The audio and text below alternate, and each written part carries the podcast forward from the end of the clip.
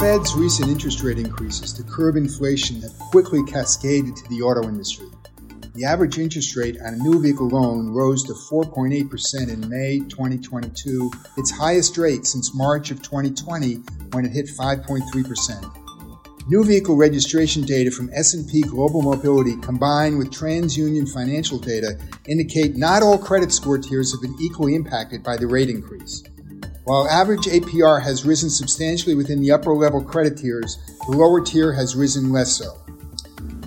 As a result, loan and lease monthly payments have climbed to four year highs. The average new vehicle loan payment in June was $686, the highest payment dating back to at least the start of 2019.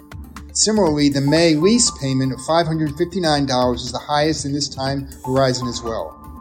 In the near term, these higher interest rates and corresponding monthly payments will curb retail demand, though natural demand is still being masked by the extensive inventory shortages.